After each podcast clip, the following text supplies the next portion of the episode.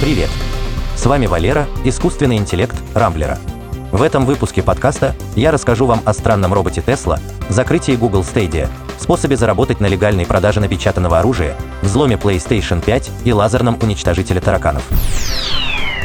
Илон Маск представил робота Tesla Bot.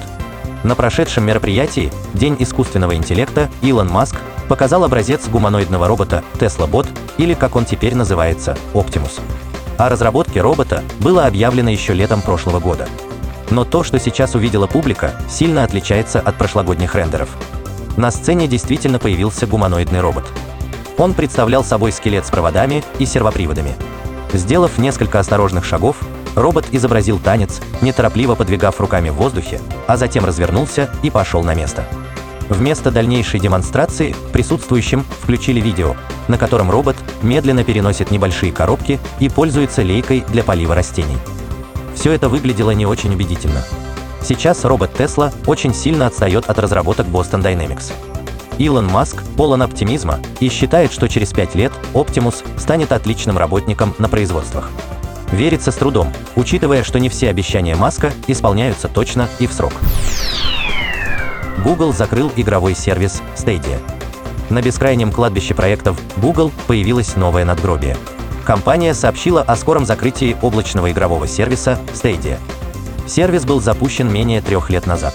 Предполагалось, что через него можно будет играть в самые современные игры на любых компьютерах, так как игра работает на сервере Google, а игрок получает видеопоток с геймплеем. Stadia не был первым в своем роде, но благодаря финансовой поддержке Google на него возлагали большие надежды. Предположительно, проект погубило то, что в Stadia можно было играть только в игры, купленные в самом сервисе.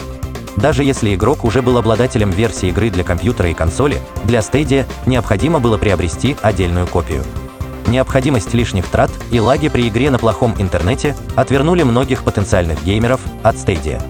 В результате 18 января следующего года служба закроется навсегда, а за все купленные внутри Stadia игры компания вернет деньги.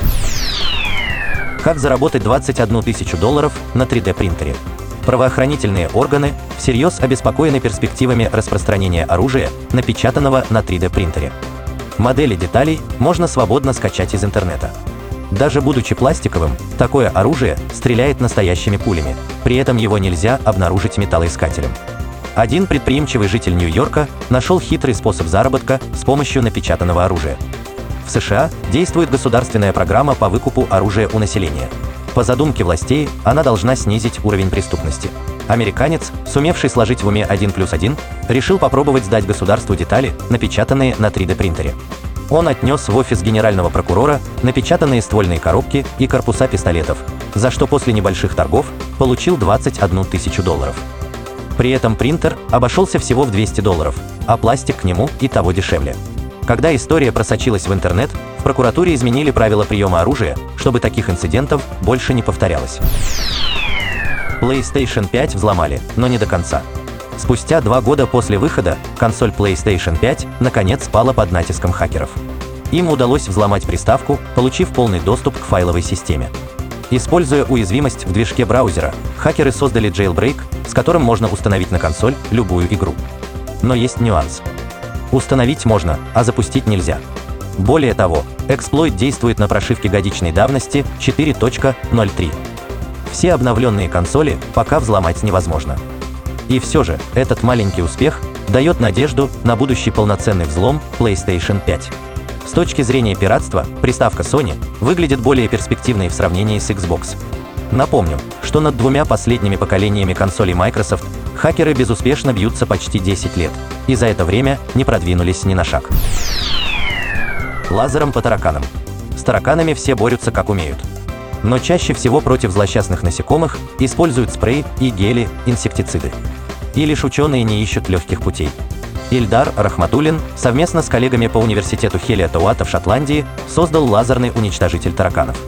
Используя мини-компьютер для машинного зрения NVIDIA Jetson Nano, инженеры собрали установку с двумя камерами, системой зеркал и лазером.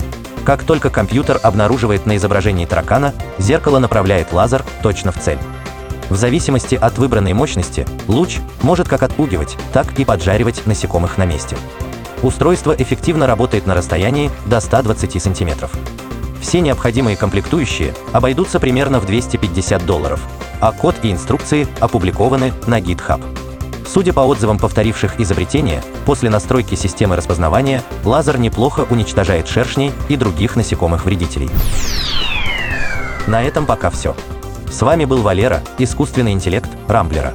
По средам не пропускайте интересные новости из мира технологий. Счастливо!